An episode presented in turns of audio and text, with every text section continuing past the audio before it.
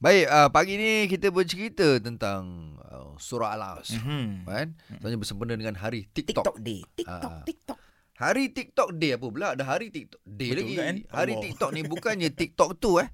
Okay. Tapi dah hari untuk kita mem- mem- menghargai mem- ataupun memperingati uh, detik ataupun yeah. masa. Itu punya detik tu. Uh, uh, so, uh, kita bersama dengan uh, Mudir Pondok Motivasi Hamlatul Quran, iaitu Ustaz Doktor Ashraf Suwarin. Yeah. Ustaz, kita dapat satu WhatsApp ni.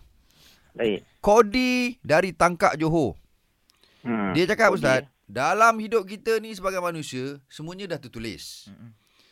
Bolehkah kita salahkan takdir dengan apa yang berlaku dalam hidup kita sebelum ni? Oh, masa ni eh. Macam mana tu, Ustaz? Dia dah mungkin dia rasa apa, rugi ha. kan? Ha. Macam mana, Ustaz? Subhanallah.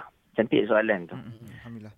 Uh, yang kita lalui dalam hidup ni segala-galanya Allah dah tentukan. Betul. Uh, dan kalau kita renung balik rukun iman, ada enam perkara.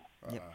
Enam. Yang keenam tu beriman percaya pada ketentuan takdir, qada dan qadar. Yes. Qada dan qadar tu kita punya ketentuan. Hmm. Qada dan qadar tu bahasa mudahnya kita punya nasib. Hmm. Ha, bila kita menyalahkan seolah-olah kita tak percaya, kita tak beriman. Ha, itu kena hati-hati. Hmm. Ya, sebab apa apa yang berlaku dalam uh, surah Al-Hadid pun sebut ingatan daripada Allah, setiap musibah, setiap apa yang datang Allah dah catat, Allah dah tulis.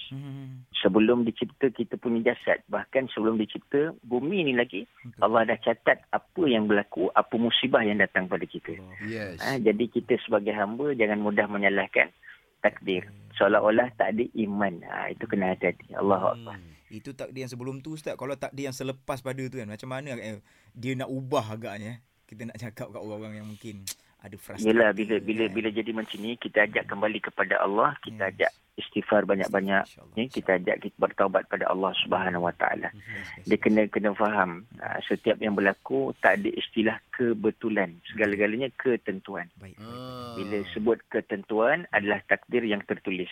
Cuma takdir dengan usaha ni apa yang kita boleh kaitkan, Ustaz? Contohlah kan, katalah kan kita rasa macam alah hidup aku memang macam ini, so aku Aku memang macam ni pun. Usaha macam mana pun. Uh, usaha macam mana pun memang macam ni kan. Betul, betul, betul. Baik aku tak ada kerja.